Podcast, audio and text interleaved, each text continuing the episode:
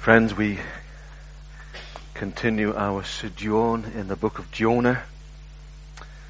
So turn with me, please, as we read tonight from chapter one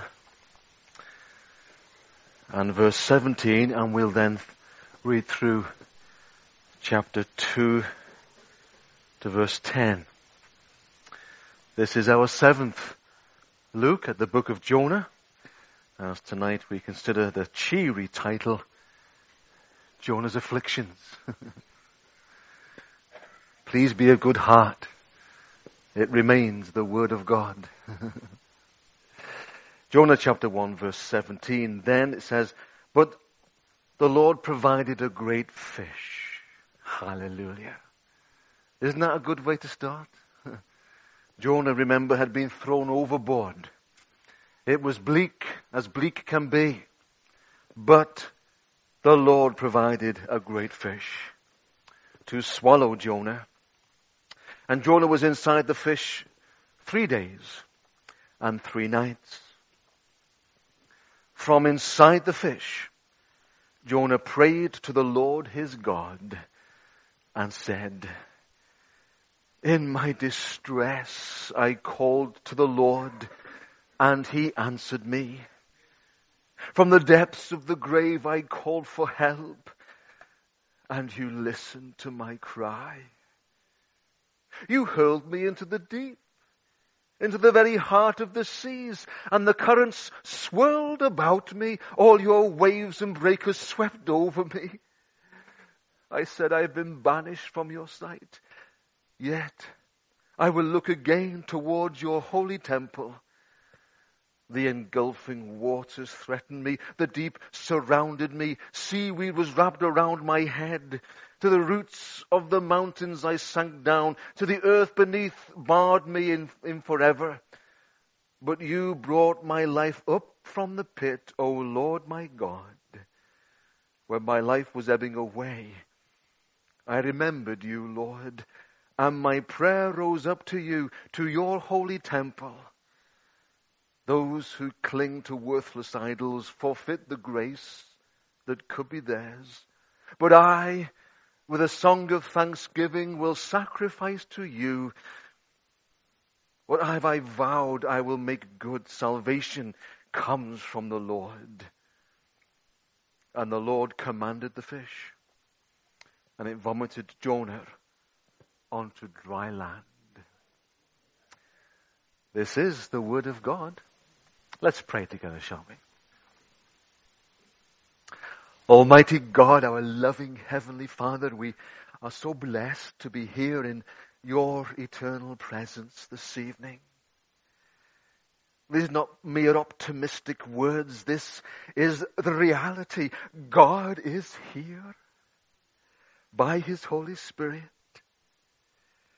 And you're here to bless us. You're here to meet with us. You're here to minister to us. Hallelujah. Oh, what a salvation this is. That Christ liveth in us. That God by His Holy Spirit is here in the midst of His own. Oh, Father, we thank you for the chance to express inwardly, audibly, how we feel. Father, we're desperate for you. We gather here tonight because there's an element of us uh, that's desperate for a blessing. We hear of what you are doing in other parts of the world, and we rejoice with brothers and sisters elsewhere. But we would pray tonight, Father, what about us? We're desperate for you. We hear of outpourings of your Holy Spirit that is bringing many into the kingdom of God in other parts of the world. But Lord, as you bless others, do not overlook us here in Wales. We're desperate for you. And we recognize afresh tonight, Father, that it is not by might nor power of man that you come. By your Spirit that such blessings fall. It's It's by your Spirit that the church of God is revived. It is by your Spirit that the dead in Christ are regenerated of heart. We're desperate for you. That's why we're here, Lord. Father, we cry out tonight in the name of Jesus, that wonderful name, a beautiful name, that name that has been uttered and claimed by countless millions throughout the generations of the church, the name of Jesus. We cry out by that name, and we plead for a blessing. We're desperate for you. We thank you, Father, that you are still speaking, communicating to your own, and that you're using these precious scriptures, your word, the word of God. We come again to focus on the word. Oh, Lord, once again we acknowledge a need. Our need for the same Holy Spirit that inspired the writing those centuries ago to come tonight afresh. Help us in our understanding and speak into our hearts and lives through these living scriptures. The living word of God. Might your word penetrate deep into our hearts and lives, for we're desperate for you. Father, if there is anything or anyone that might hinder your blessing in this place tonight, remove it, Father.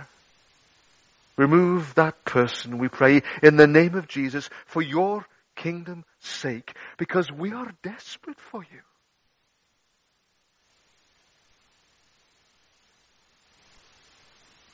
Hear us, Lord, in the name of Jesus. Amen. In our last study in this extraordinary little book, we observed how Jonah recovered a fundamental principle that we Christians sometimes forget. Jonah understood that his life was not his own.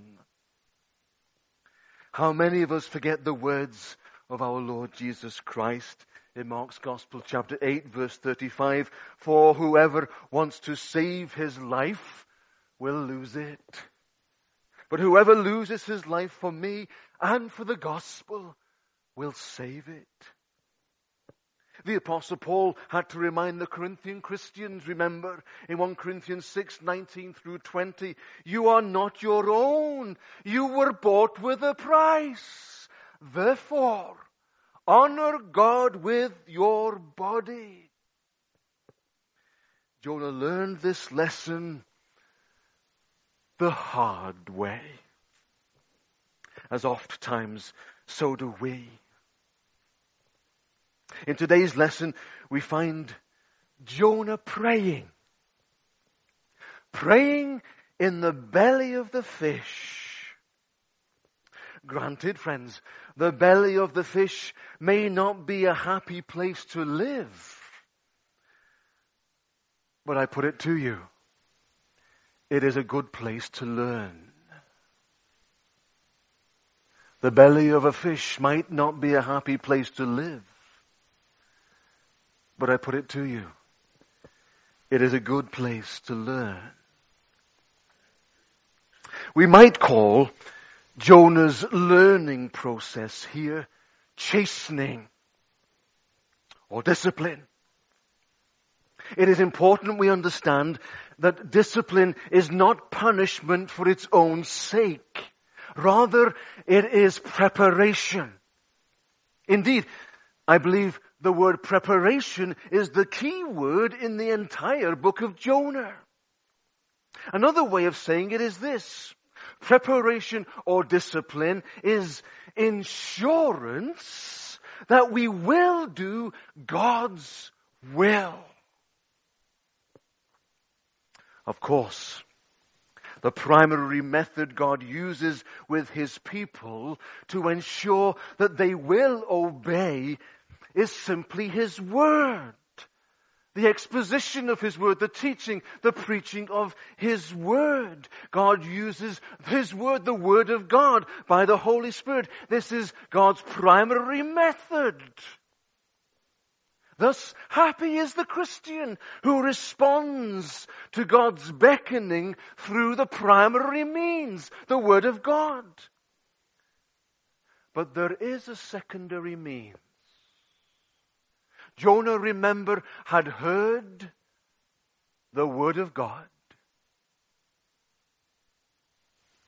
But it was necessary for a secondary means. Discipline. Thus, if we will not obey the Word directly and immediately, then God uses this other method. It's not popular, I grant you, but nevertheless, throughout the history of the Christian church, we have example after example after example when God sees fit to use this secondary method. Discipline. Let's remember, however, brethren, that God uses, never uses discipline for discipline's sake. Chastening is always preparation. It's another sermon in itself, but let's remind ourselves of the three cardinal rules with regards to the doctrine of discipline. Rules found in the Epistle to the Hebrews, chapter twelve, verses one through eleven.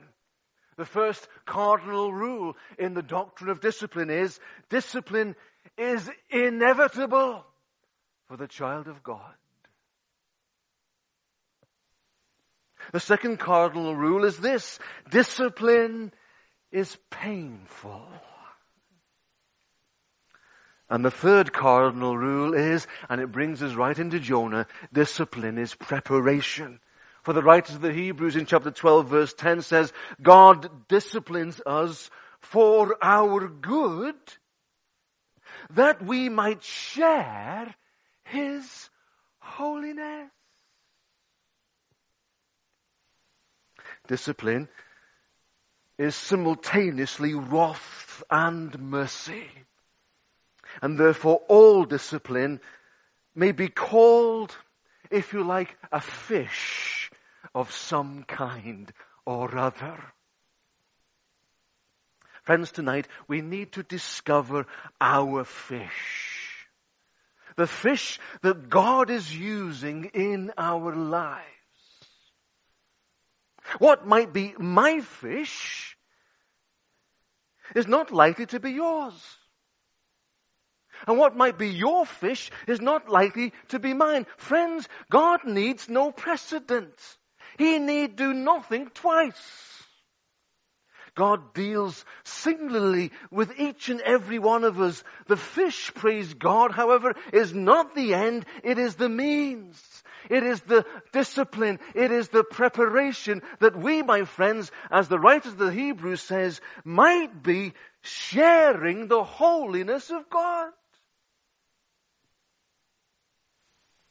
It is clear that at the time of his affliction in the belly of the fish, Jonah finds expression in prayer.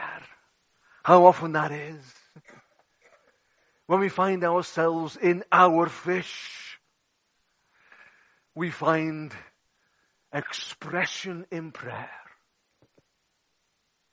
Two simple thoughts help us as we focus on Jonah's prayer tonight.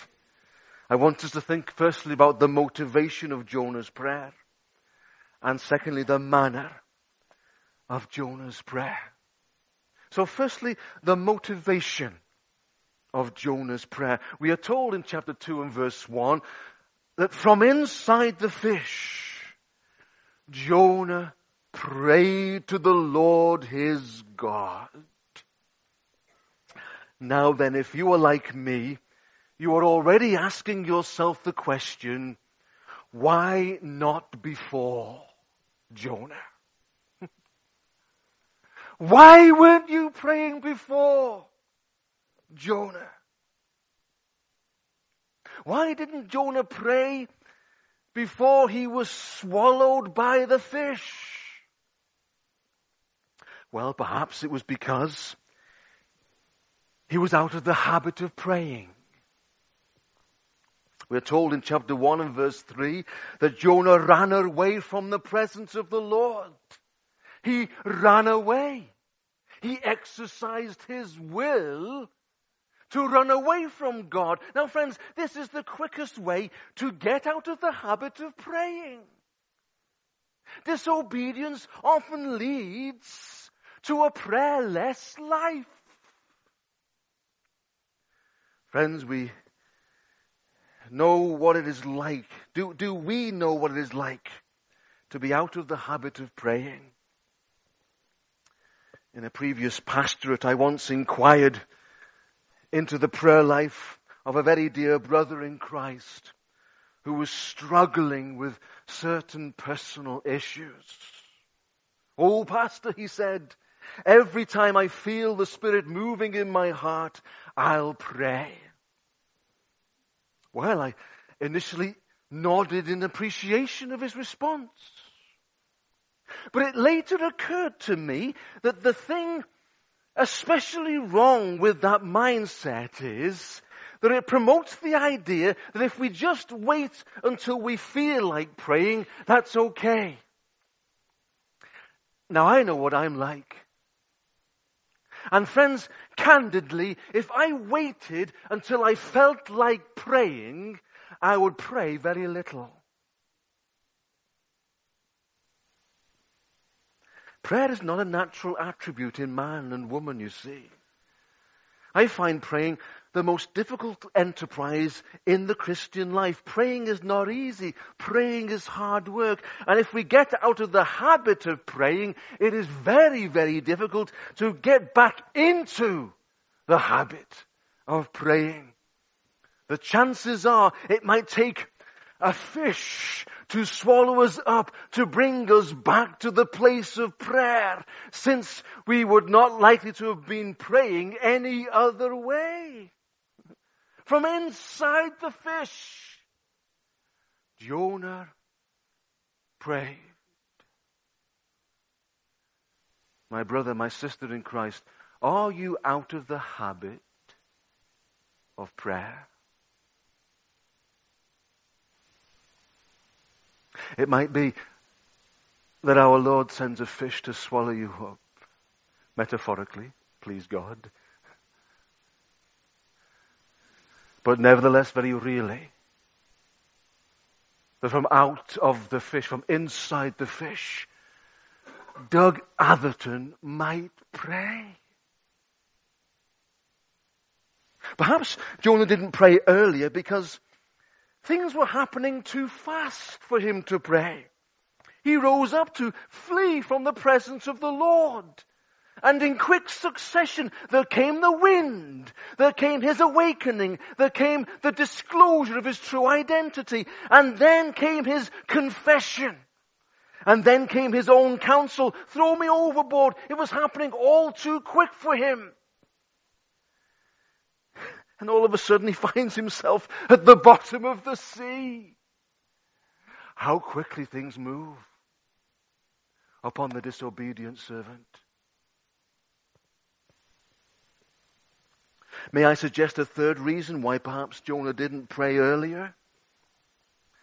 Perhaps it was because he had the assurance all along that God was with him, and he really wasn't that worried. Now, this should not surprise us, but it may. Faith or assurance, these are indestructible, I believe. Jonah never really questioned God's love for him. And even when he rose up to flee from the presence of the Lord, he still, in a sense, knew a measure of God's presence. And why wouldn't he know a measure? For God has promised, I will never leave you or forsake you. He wasn't that worried, it seems to me, what he was doing. But such disobedience, my friends, will forfeit a measure of assurance, but, but God remains, for God is true to his word. Even in disobedience, the true Christian is assured a measure of God's presence. According to John, First John three nine, God's seed remains in him. May I go further and suggest that this kind of Christian is the hardest Christian to deal with. There are many Christians today who will not do what they ought to do simply because they do have a measure of assurance.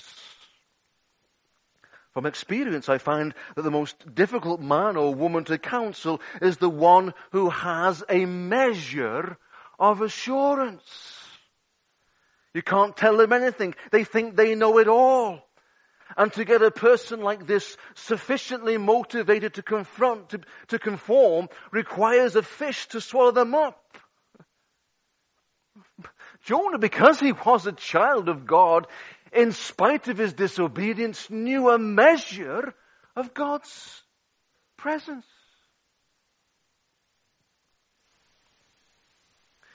And so he thought everything was okay. Everything was not okay. God sent a fish to swallow him.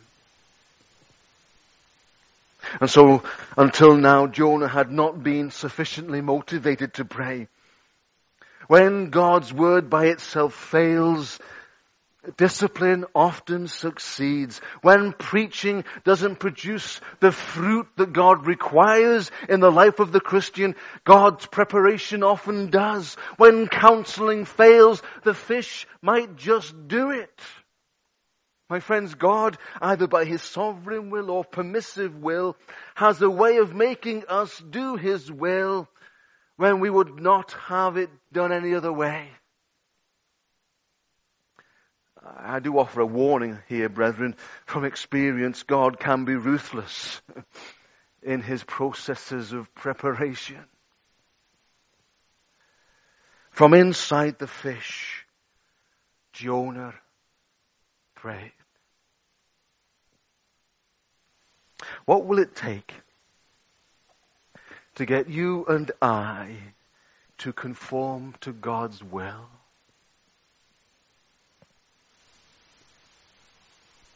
Are we responding to the Word of God as it is faithfully brought from, from week to week to week? By various means and through various mediums. Or are we so entrenched, perhaps confused, because there's a measure of blessing, that God has to send a fish? From the belly of the fish, Jonah prayed. Secondly, the manner of Jonah's prayer. We're told that Jonah not only prayed, but he cried. Jonah testified, and this is the authorized translation in chapter two, verse two, I cried by reason of mine affliction unto the Lord. Friends, there is praying and there is praying. There is praying and there is praying. There is recited prayer. We regularly share together the family prayer, as we call it, the Lord's Prayer, here in this place. There are read prayers. Sometimes we prepare in advance our prayers and, and read our intercessions. That's perfectly fine. There are public prayers. We pray together uh, as a congregation often, publicly. There's conversational prayer. Sometimes we find ourselves conversing with a loving Heavenly Father as one converses with a friend. It's precious. There's silent prayer. But friends, there is praying and there is praying. We are told that Jonah cried. He cried. I wonder, when was the last time that we wept in prayer. We're talking here about an intensity of prayer that is, in fact, desperation of soul. A desperation that manifests itself with tears. There's an interesting insight to be had in the story of Hezekiah, as recorded in the prophet Isaiah chapter thirty-eight. It is the account of when Isaiah the prophet came with the word of God to Hezekiah, declaring, "Put your house in order, because you are going to die. You will not recover." Then we read that Hezekiah turned his face to the wall and prayed to the Lord. God's word then came to the prophet Isaiah a second time and told him to tell Hezekiah in verse five of chapter one of, of chapter thirty-eight, "I have heard your prayer, I have seen your tears, and I will add fifteen years to your life." How amazing is that? How amazing is that? How amazing is that? God's word had been received by King Hezekiah. A word of condemnation. You will die. But the judge of all the earth heard his prayer, but more than that, saw his tears and answered his prayer as he pleaded for his life. Wow. How amazing is that? Brethren, there's prayer. And there's prayer. Wouldn't you agree? There are prayer meetings, and there are prayer meetings. Jonah cried unto his God from the belly of the fish. We may not have the things that we ask for, because we have not wanted them enough to weep for them. Perhaps we're too proud to cry. I was. For a long time, God dealt with me. I was a Scouser, brought up in a hard, hard environment. One didn't cry where I was brought up. For it was a sure sign of weakness. It would attract further affliction, accusation. Boy, oh boy, God had to deal with me on this. Bring me to my knees that I might weep for my sins. Weep for the sins of my nation. Perhaps we were too proud to cry. It's a sad thing, perhaps, when we cannot cry. Perhaps we see crying as a sign of weakness or maybe even an act of cowardice. But God has a way of making us cry sometimes, and perhaps it is Him sending a fish that whilst in our fish, in the belly of the fish, in absolute desperation back against the wall, we cry. Jonah cried. The interesting thing about this incredible passage is that God heard his cry from the belly of the fish. So, my friends, in the midst of his affliction, Jonah eventually prayed. I suppose we can only hypothesized as to the real reason why it took him so long to pray. My friends, are we in prayer? Is it the general rule of our lives rather than the exception? Are our lives defined by the number of hours we spend on our knees in prayer? Or do we just tag it on? To already, already busy lives, granted, God understands our busyness.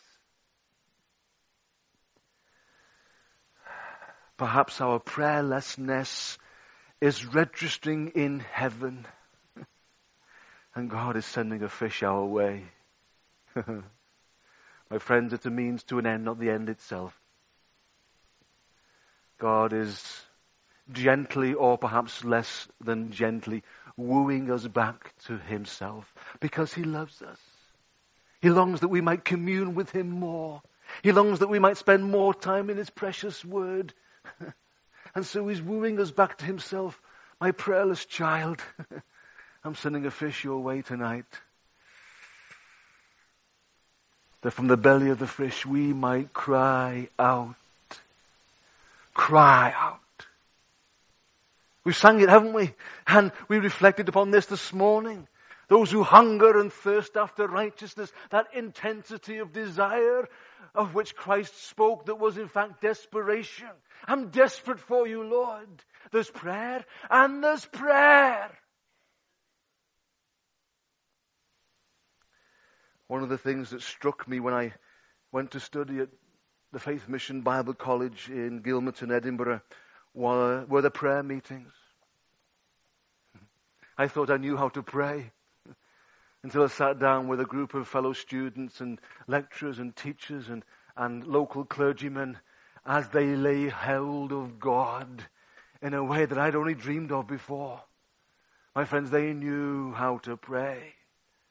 And very rarely a prayer meeting went by from day to day, early morning prayer meetings, mind, seven a.m. Very rarely a prayer meeting went by without people weeping before God in prayer. I'll be honest, I found it unsettling until God broke me. I found myself judging, judging them. Look at those guys weeping. I bet they think they're more spiritual. Until God brought me down. Swallowed me with a great fish, weeping.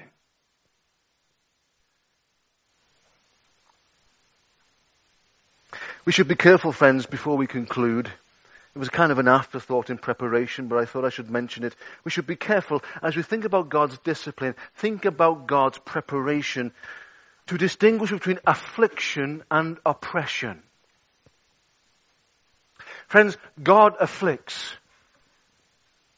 The devil oppresses. And there's a fundamental difference.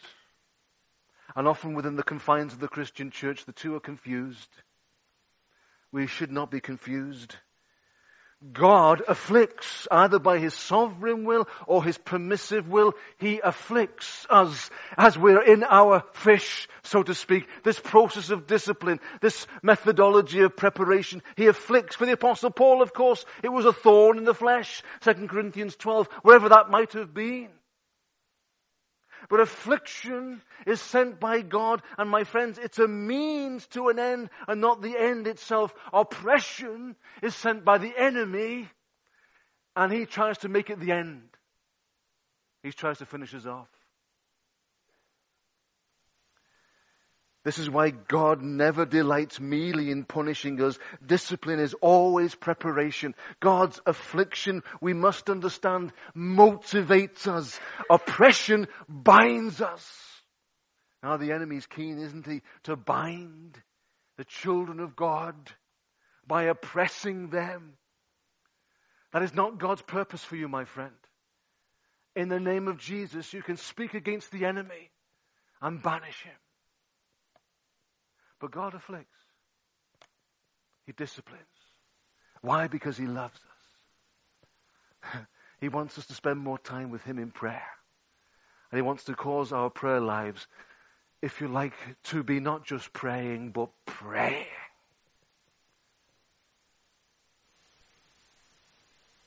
And so in the midst of his affliction, Jonah prayed. My friends, in the midst of our affliction, let us lift up our hearts unto Jesus and pray. Father, we thank you for these scriptures, searching though they are in so many ways.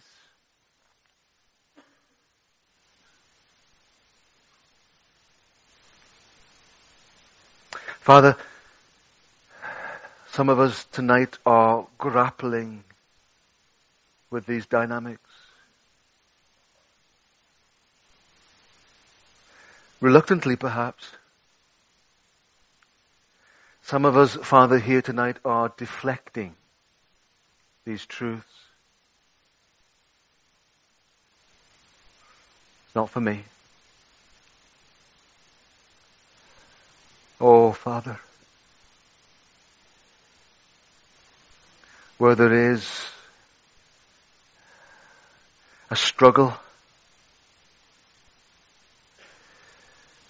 help us, we pray, to embrace the Word of God, to surrender to the purposes of God, lest you send a fish our way tonight to consume us. If that is necessary, Father, it is necessary.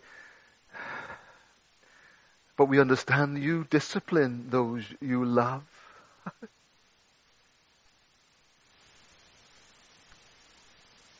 Have your will, your way in our lives these days. In the name of Jesus. Amen.